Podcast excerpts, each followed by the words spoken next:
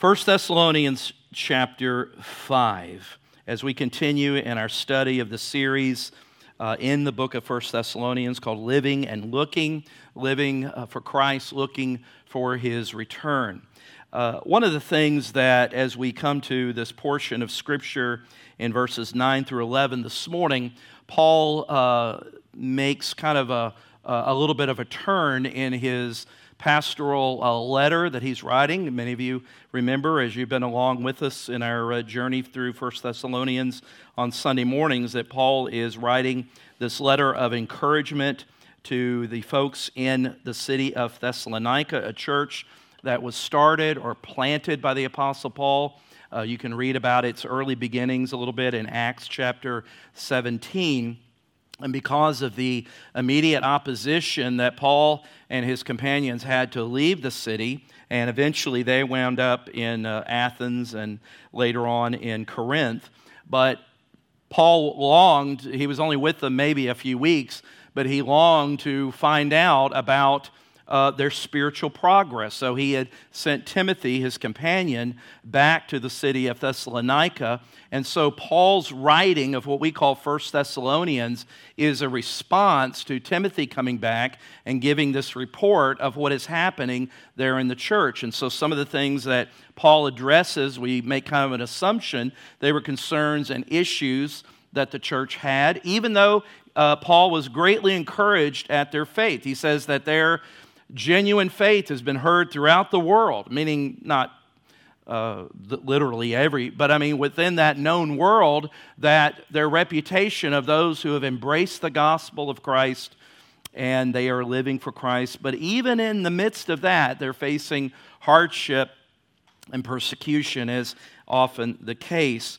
And so we uh, spent about three weeks looking in the middle of chapter 4 and the first part of chapter 5 concerning events around the return of Christ.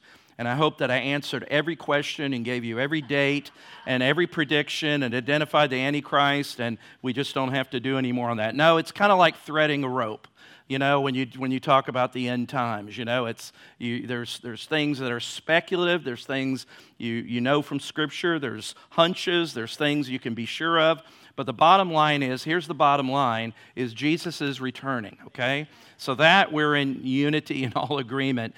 But I do encourage you to go back if you missed those to listen to them. And I hope I didn't create more questions than answers, but uh, we wanted to try to limit ourselves to what the passage said. And I didn't bring in any charts or anything uh, uh, yet. No, I don't have any charts uh, for you. But so Paul makes this uh, change, if you will, as he's uh, talking about the uh, second coming of Christ, uh, the catching up of believers, the resurrection of the dead, the believers who are returning with Christ, and some of that is, uh, you know, there is still a little bit of a mystery in that of how exactly how all that works. He talked about the day of the Lord. We talked about that last week, which is a time of judgment to unbelievers. Previous, he was talking about uh, the encouragement believers had in the uh, in that return of Christ. But then the day of the Lord, as we began in chapter five, speaks about the judgment of unbelievers, those who have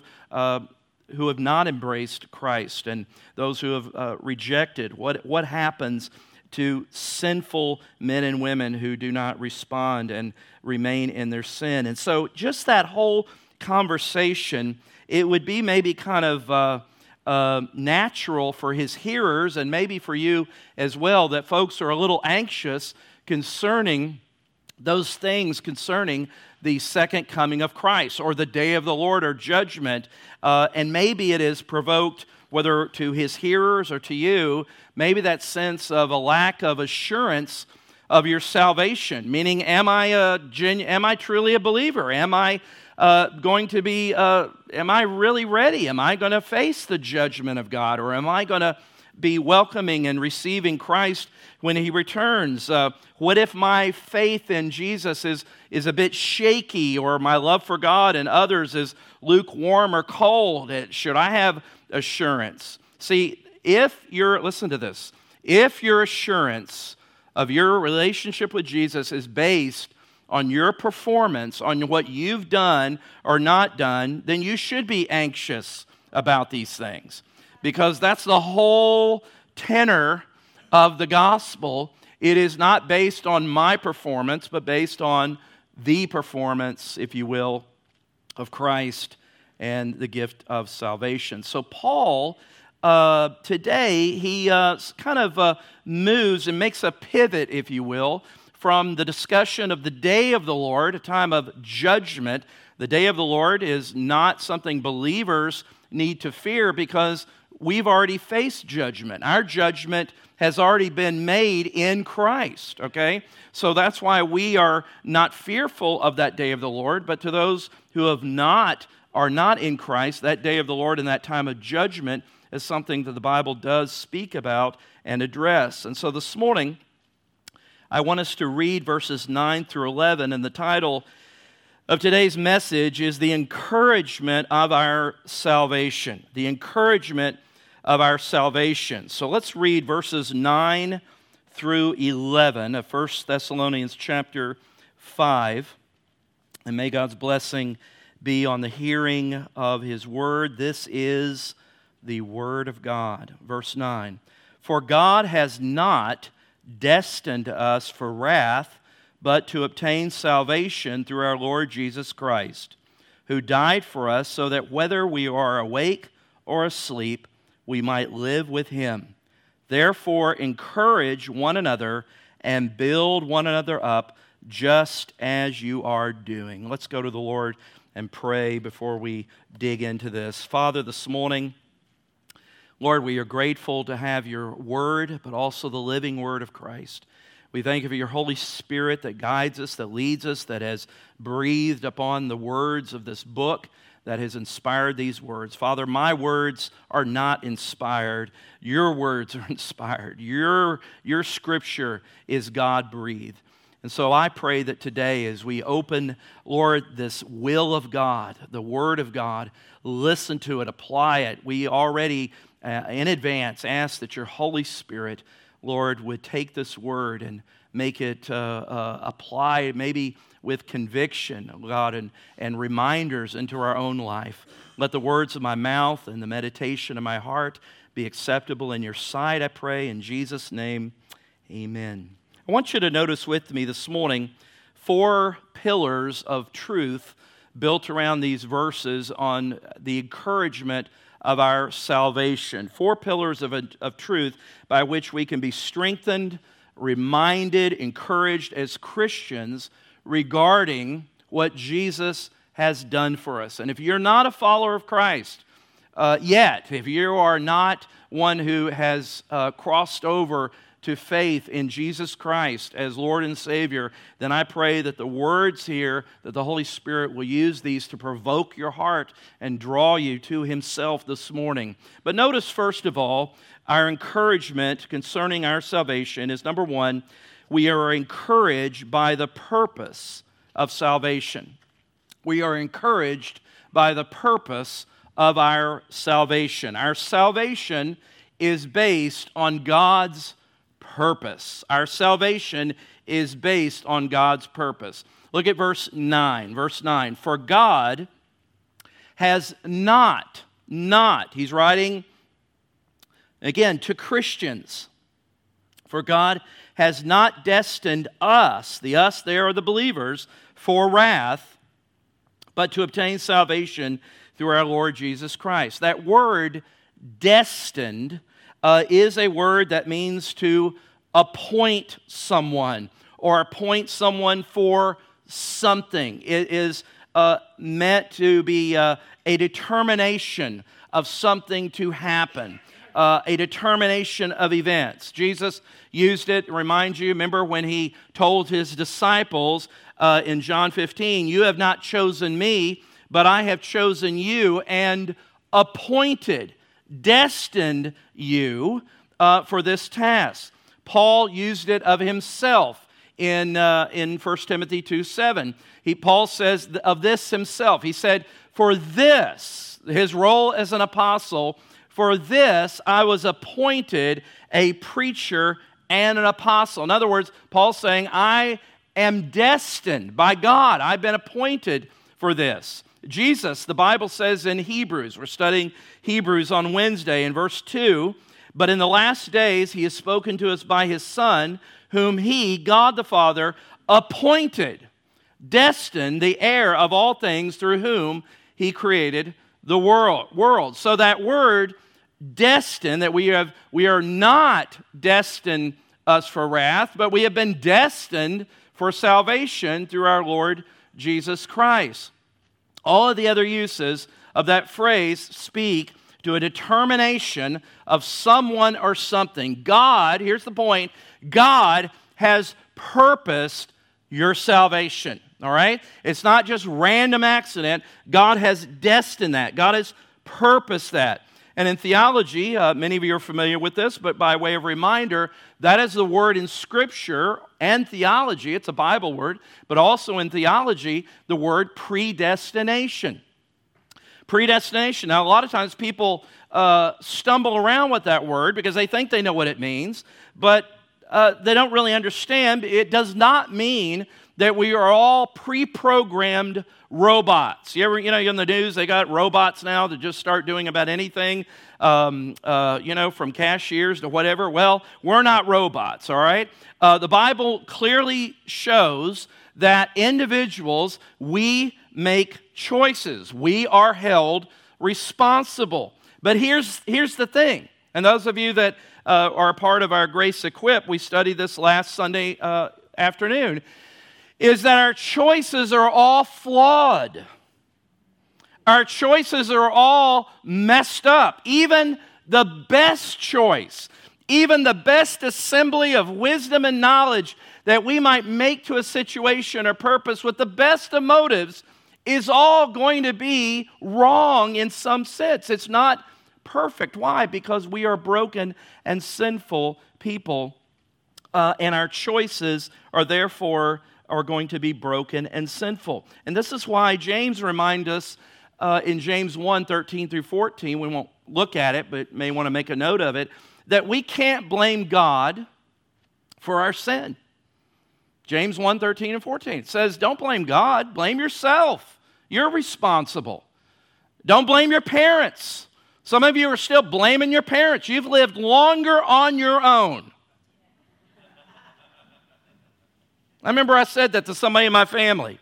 I said, You've lived longer on your own than you lived with your mother and father.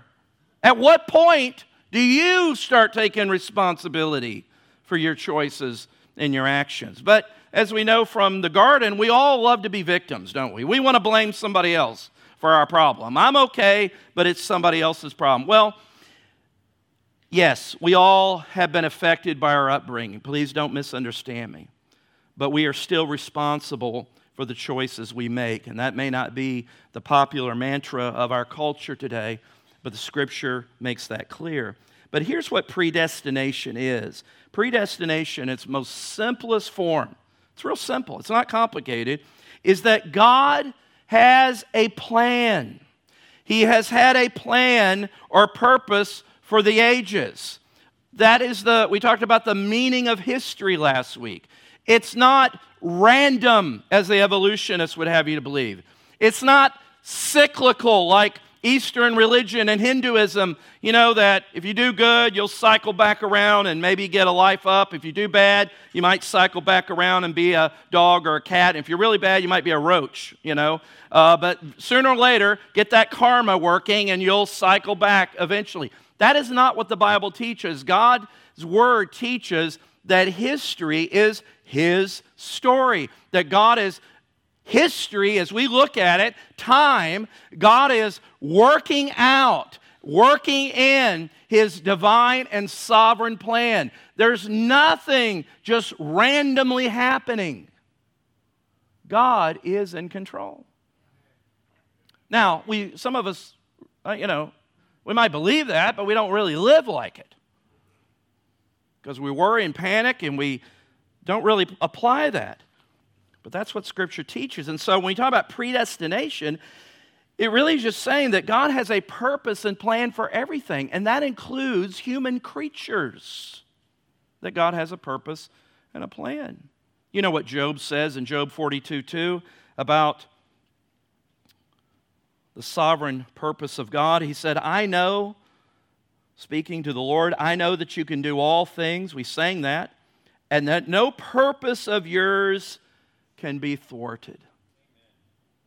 Isn't that good, isn't that good news? Now, from a human level, if you just take the crucifixion of Christ, you would think that, that somehow that mission got botched.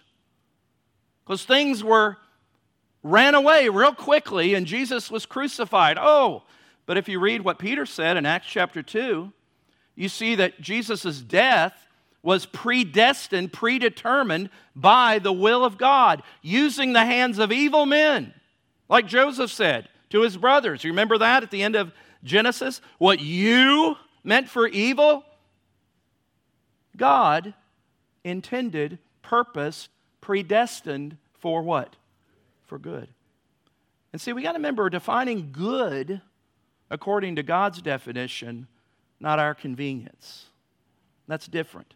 That's why Paul could say at the beginning of Philippians when he was in jail, where he says, I think around verse 12, he says, I know that these things that have happened to me have actually turned out, paraphrasing, to be and advance God's purpose. He's in jail. But what is he saying? Let me, if I could add a little bit, I'm not adding to the word, I'm just kind of massaging his words a little bit. My life is expendable in the kingdom of God. And if God's sovereign purpose is to put me in jail to advance his kingdom agenda, Paul says, remember, Philippians is the joy book, right? That's the book he says about being content. I can do all things through Christ. Same guy, same book, same place, same jail cell. Why? Because he settled who was in charge a long time ago we need to do the same. Isaiah 14 24, the Lord of hosts has sworn, As I have planned, so shall it be, and as I have purposed, so shall it stand.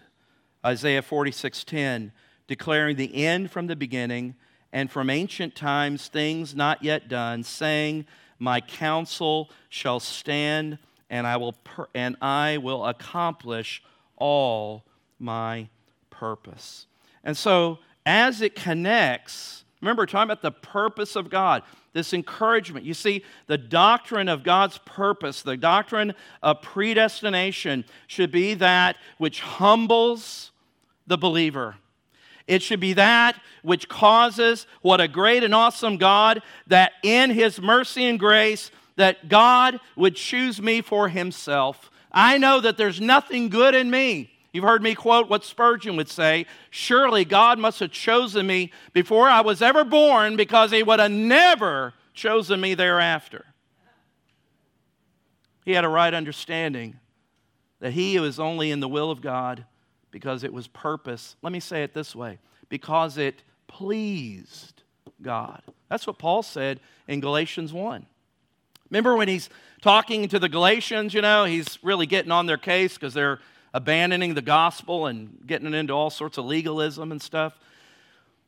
And he talks about his own testimony, about how he was hell bent, if you will, to destroy the church. And then he has this wonderful statement but when it pleased God, who separated me from my mother's womb. What, Paul, what is Paul saying? That day on the road to Damascus, that was earmarked in God's day timer before the foundations of the world were ever laid. God had that date, that hour, that second, that nanosecond.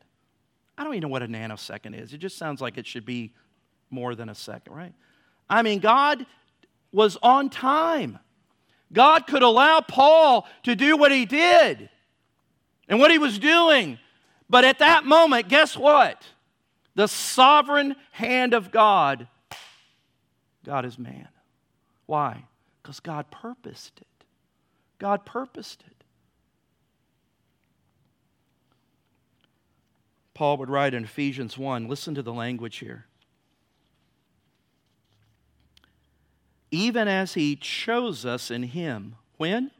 Before the foundation of the world, that we should be holy and blameless before him in love. It was in love, don't forget that. For God so loved the world that he gave. In love, he predestined us. Now, if you don't like it, take your black sharpie and just highlight it. He predestined us for adoption to himself as sons, and an implication as daughters, through Jesus Christ. By what? According to the what? The purpose of his will. For what reason? To the praise of his glorious grace. Why did God do it? To be that he would be glorified.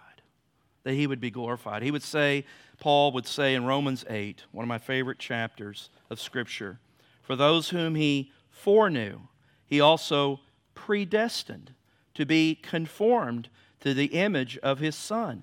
Let me just suggest that if you are not being conformed to the image of Jesus, then maybe you should question whether you're a believer who's been chosen by God because all of his children will be and our being conformed to be like Jesus. And if that doesn't interest you, then maybe you need to step back and say, maybe that hasn't happened to me. Maybe I need to ask Jesus Christ to come into my life and change me, me to throw away my religion. And I need to get a hold of Christ. I need Jesus in my life because if I don't have a desire, if I don't have a, a trajectory to be conformed to His Son, then I can't say that that's me. Fair? Yes, it is. Thank you. I'll answer myself in Austin. Thank you. That we have been predestined to be conformed to the image of his Son in order that he might be the firstborn, a title of honor, among many brothers, and those whom he, what? Notice the order here. Those whom he predestined, he pre purposed, pre planned, he has called. And those whom he has called, he has justified.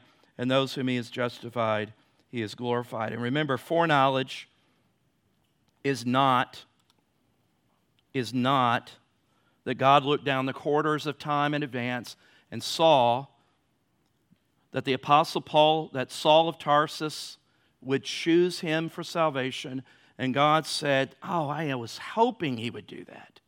I am so glad. I, I, really need that guy. And I'm really glad that he ch- is going to choose me one day. And therefore, because of what he did, therefore, I am going to predestine him to salvation. Listen, that is not what that means. Because remember, God has never learned anything. Jeff, one definition before we move forward. Geoffrey Bromiley in the Evangelical Dictionary of Theology I thought was really helpful. This quote God's foreknowledge, look at the words, God's foreknowledge stands related to his will and power. What God knows, God does not know merely as information. He is not a mere spectator. What he foreknows, he ordains, he wills it. That's what foreknowledge is. Why does Paul emphasize this truth so much? You may think I preach about it a lot, but listen, I'm just, I'm just following what's next in 1 Thessalonians. Because when you begin to understand the sovereign purposes of God, guess what? You begin to see it on just about every page of Scripture. You're not having to go hunt and find it. It's not a few little pet verses in the back of your concordance or whatever, you begin to see the hand of God working his way sovereignly through the plan of salvation that began in the garden. And you begin to see how God worked his way through the prophets and all the tenor of Scripture bringing forth Christ, and that God in his purpose has put me in the middle of that plan. And if that makes you proud and arrogant, then you missed it. It should humble you and make you thankful and humble you, yourself before the Lord. But why does Paul do it? Because Paul understands that that is the very basis of what we talk about when we talk about salvation. If it is not God's glorification of himself to bring, belie- to bring sinners into himself as believers, that it's God and God alone who has done this, that it is Him who is responsible to get all the glory. That is the whole basis, if you will, of the gospel. And listen, it means it means that God has set his love upon you and prepared a glorious future for you. When did he do it? The Bible says that we read in Ephesians 1 he did it before the foundation of the world.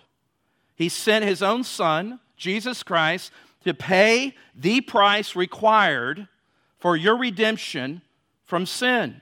So your salvation from God's wrath, verse 9, is secure not because, listen, not because of your feeble grip on God, but because of his grip on you, because he planned this salvation, he purposed this salvation, and he will finish and complete this salvation.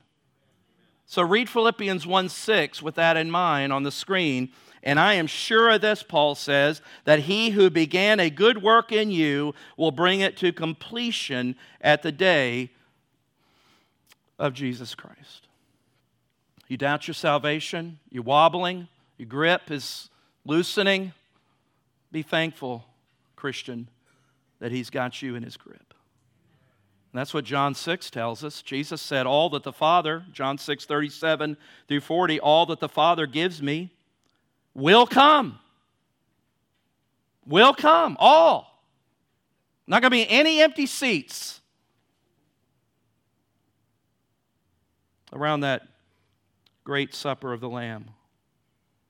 All that the Father gives me will come to me. And whoever, it's always the whoever's. And whoever comes to me, Jesus said, I will never cast out. You don't know Christ? You come to Christ today, and he will not reject you. For I have come down, Jesus said, from heaven, not to do my own will, but the will of him who sent me. And this is the will of him who sent me, that I should, look at it, lose nothing. You want assurance? Here it is. That I should lose nothing of all that he has given me, but raise it up on the last day. For this is the will of my Father, that everyone, everyone who looks on the Son and believes in him should have eternal life, and I will raise him up on that last day. We know what Paul talked about the resurrection.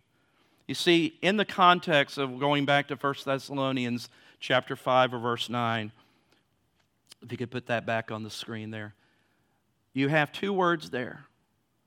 We're either under wrath or we're under salvation. It's either one. There's no purgatory, there's no in between. You're either under the wrath of God or you're under Christ. In the chapter that we love to the wonderful verse John 3:16 read all of chapter 3 of John 3. And Jesus put these two together very simply in John 3:36.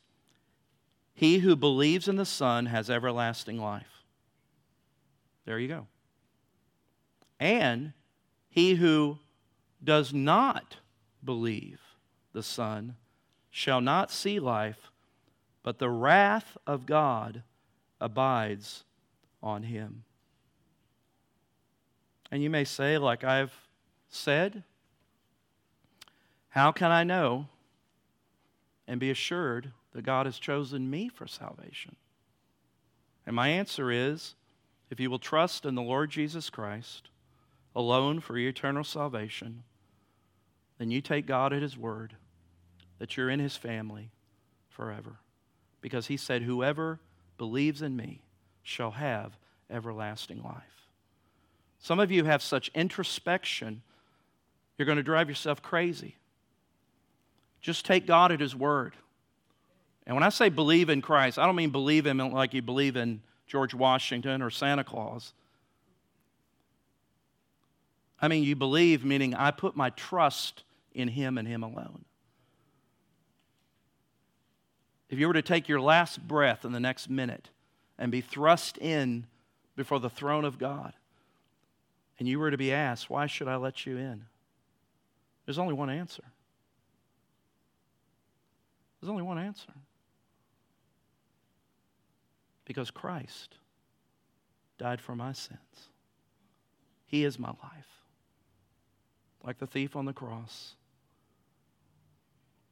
He didn't go through any membership classes. He didn't know about the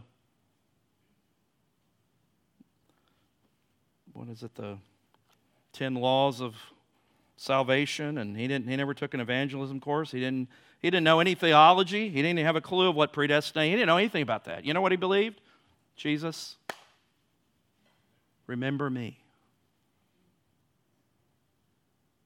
And if he was asked, I don't think he was, but if he was asked, all he had to say is because the man on the cross said I could be here. That's the only answer that you need. Jesus said, Truly, truly, I say to you, whoever believes has eternal life. Do you really believe and have embraced and trusted Christ? If you have, then you can have the encouragement of God's purpose of salvation for your life. But there's a second observation here. Our salvation is based on God's provision through the death of our Lord Jesus Christ. We are encouraged by the provision of salvation. We see that in verses 9 and part of verse 10. For God has not destined us for wrath, but to obtain salvation. How? Through our Lord Jesus Christ, who died for us. How has God provided? God has willed something but how has God provided this salvation? It tells you right here through our Lord Jesus Christ, who died for us. Who died for us. This is something that Paul uh, would explain over and over again. In fact, you remember when uh, I mentioned how the beginning of the church at Thessalonica, this was part of Paul's teaching and gospel mission of what is called the substitutionary death of Jesus Christ. Uh, in Acts 17 3, uh, Paul says, uh, and I, I, don't even know if I put this, there it is on the screen, he, that he, when he was in the synagogue meeting with the Jews, it says that he was explaining and proving from Scripture, Old Testament Scripture was all they had, that it was necessary. Say necessary. That was necessary. April 15th, it is necessary that you do something or if you're like me, you get an extension. But anyway, it's necessary. Paul said it was necessary. It wasn't just some runaway train of issues, it was necessary for the Messiah to suffer and be resurrected. Necessary. Why is it necessary? Because without the shedding of blood, the Bible says, there can be no remission of sins. And he wasn't talking about us shedding our blood or as we'll see in Hebrews, the blood of bulls and goats and the sacrificial system, all that did was a perpetual reminder that you are a sinner and you need a Savior. But our high priest, Jesus, died once as our substitute. You say, well, wait a minute, why, why was that even necessary? I mean, people wrong me all the time and I forgive them. Why couldn't God just do that? If God did not deal and punish sin, then it would violate his own holiness, his righteousness and justice. The Lord is the righteous judge of the earth. He is the one that says the wages, the earnings, the accumulation of sin is death. Not just spiritual death, physical death. But in His great mercy, He gave us Christ to be our substitute. That's why I said that we don't have to fear the wrath of God because Jesus Christ is our substitute. He bore the wrath of God. That's why we don't have to worry about, as believers, I don't, I'm not worried about being under the judgment of God because Jesus is my judgment, if you will. But Romans 5 8, Paul says, But God shows his love for us, demonstrates his love for us in that while we were still sinners, You could put the word enemies. Christ died for us. You see, your salvation is not based on God weighing the good, weighing the bad, or some track you'll see every once in a while that the devil's voted once, God's voted once, and you get the final vote. That's not biblical. This is a rigged election. You talk about rigged elections? This is the ultimate rigged election. God voted once, and the election was shut down because that's the only vote that matters. Now, you may not understand that. There's things, I, a lot of it I don't understand. But you say, God, if it wasn't for you purposing and in your divine purpose, you provided Jesus Christ to bear the heinous ugliness of my sin. Had you not done that, I would be forever and eternally without hope and be lost. For by grace, Ephesians 2 says, for by grace, grace, for by grace, you have been saved through faith. Faith, trust, if that's easier. And this is not your own doing, it is the gift of God, not a result of works, so that no one can boast and brag. Thirdly, we take encouragement. Thirdly, we are encouraged by the promise of salvation. Our salvation is based on God's covenant promise of eternal life. Listen, what God says will happen, will happen. Where's my confidence? Is it because I feel saved today? I won't ask you to show hands, but I bet every hand of every Christian would be raised if I said, Are there days that you don't feel like a Christian?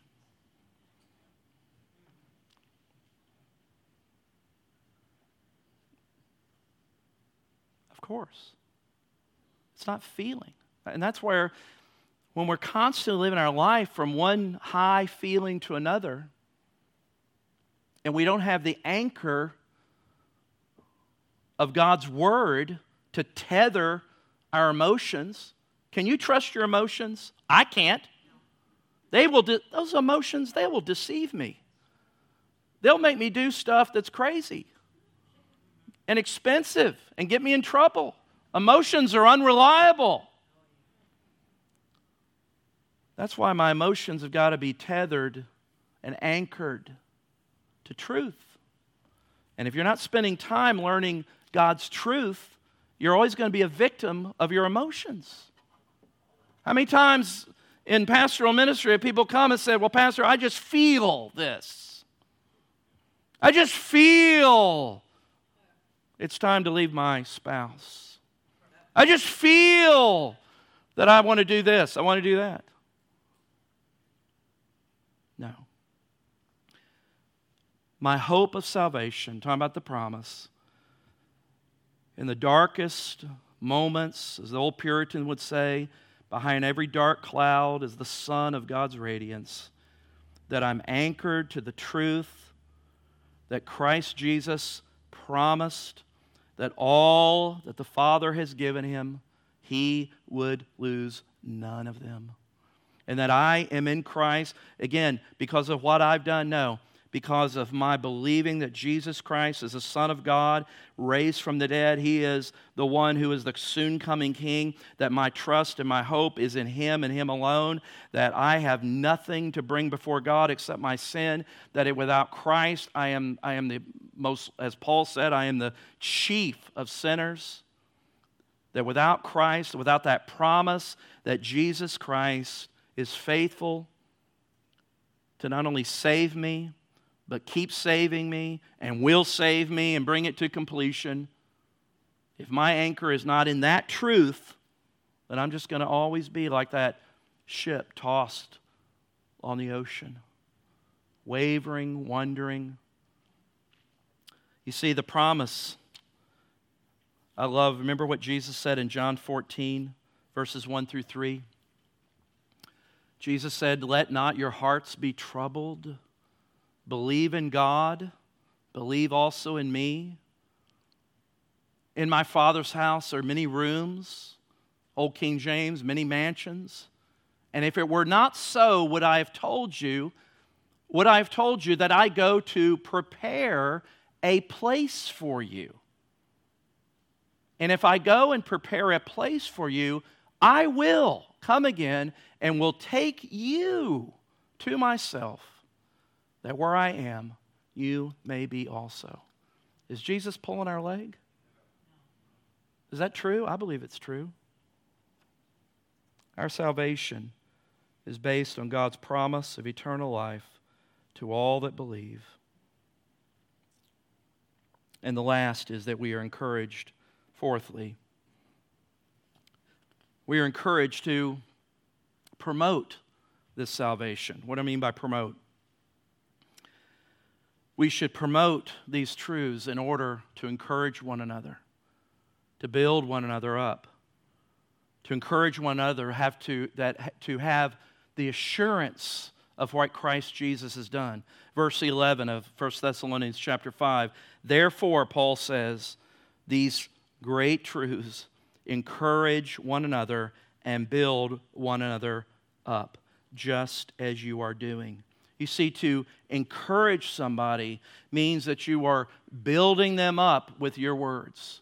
You know the little uh, ditty that, you know, sticks and stones can break my bones, but words can never hurt me? You know that's not true. Words do hurt, words are painful. In fact, sometimes more painful than sticks or stones. And so, as Christians, we are admonished in the community of believers to build one another up, to encourage one another up with our words. Paul uh, would combine these uh, words this way. Let, Just listen. He says, Let no corrupting talk come out of your mouths, but only such as is good for the building up as fits the occasion, that it may give grace to those who hear. I pray more prayers today of, Lord, keep my mouth shut than I used to. Because as James says, that little thing I have, right?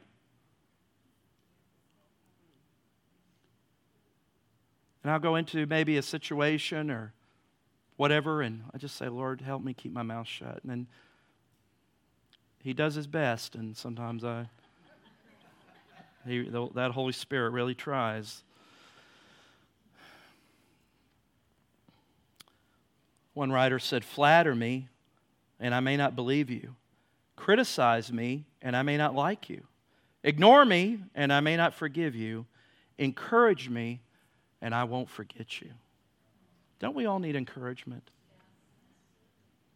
You may not think that your words of encouragement, even just acknowledging grace among the people, acknowledging a good job that somebody's done, Truett Cathy, the supreme leader and founder of Chick fil A, said, How do you identify someone who needs encouragement?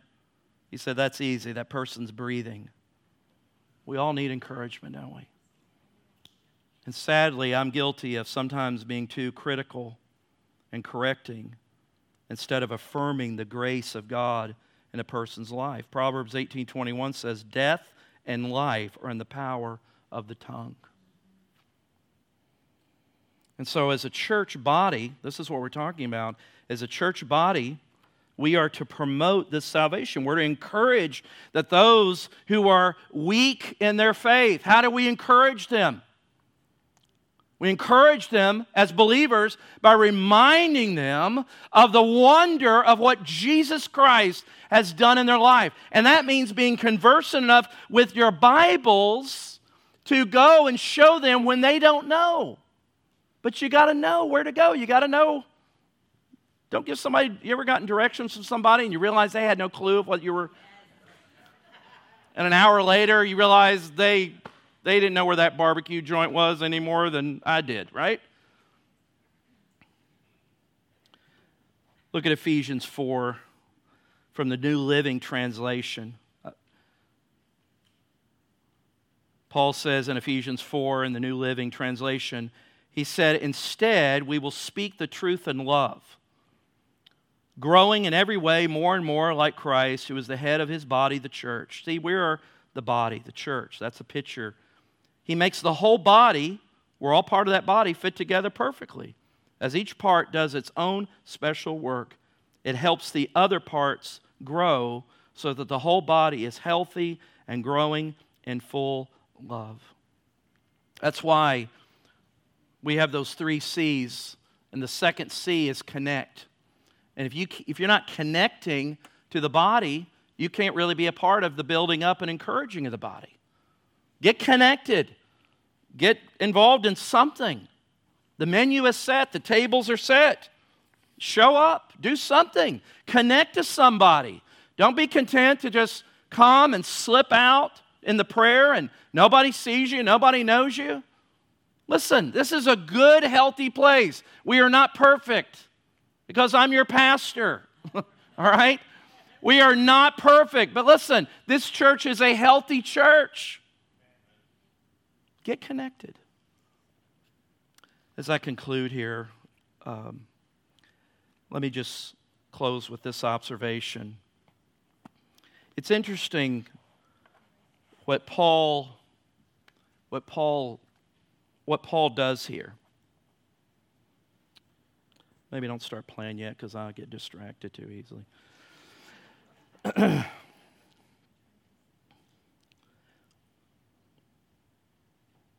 Paul is dealing pastorally with some issues of this church they were struggling with about the death of their loved ones, what's going to happen. The, you know, there were some real personal things, and he's dealing pastorally with them. And what I find, what is interesting, and uh, John Stott in his commentary pointed this out, so can't take credit for this. They were concerned and grieving about the loss of their loved ones. Remember, that's the trajectory of those of chapter 4 and 5, and what Paul is saying there. And what is Paul's solution in how he addressed those very personal concerns? His solution, listen to me, his solution was theological. Their problems were emotional, but he dealt with them theological. Paul gives them as a salve to their questions and heartaches of their lost loved ones. He gives them the salve of a, of a dose of God's sovereign election, of the substitutionary death of Christ and his second coming. He gives them a dose of theology. Now, why do I point that out? Is because some have misinformed themselves into thinking that just give me Jesus, don't give me theology. You have no Jesus without theology. And some of you saw this and know that it didn't originate with me. It's like saying, I love my wife. And you say, Well, what color are her eyes? Oh, I don't, I don't really know. What's the color of her hair? Huh. You know, would you know her in a crowd? I mean,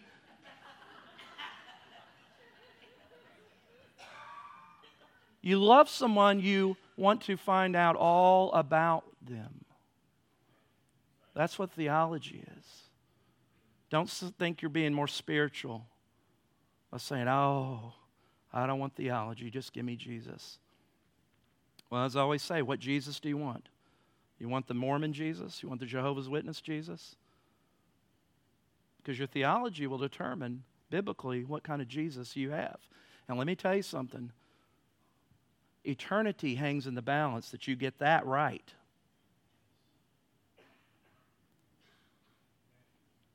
You should love truth. And yes, every one of you is a theologian. You just need to be good theologians. But everybody has a theology.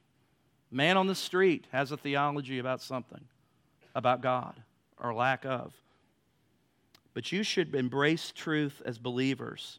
And you should be like the man Jesus talks about in Matthew 13, that when he found that treasure in the field, He sold everything. And he bought that field because of that treasure. You should treasure the supremacy of knowing God so dearly, so passionately, that you'll sell everything for that truth, that it becomes precious to you, and you want more. You get addicted to truth, not for head knowledge. You get addicted to truth because your heart and mind, guess what? This is prequel to eternity. God's just giving you a head start to know Him should be our passion. But if you're not engaged in knowing God, we're talking about encouragement, this last point. If you yourself aren't drinking from the well of truth, you can't help somebody that's thirsty. Can't. You can't help somebody who's thirsty if you're not dipping deeply into the well of God's living water.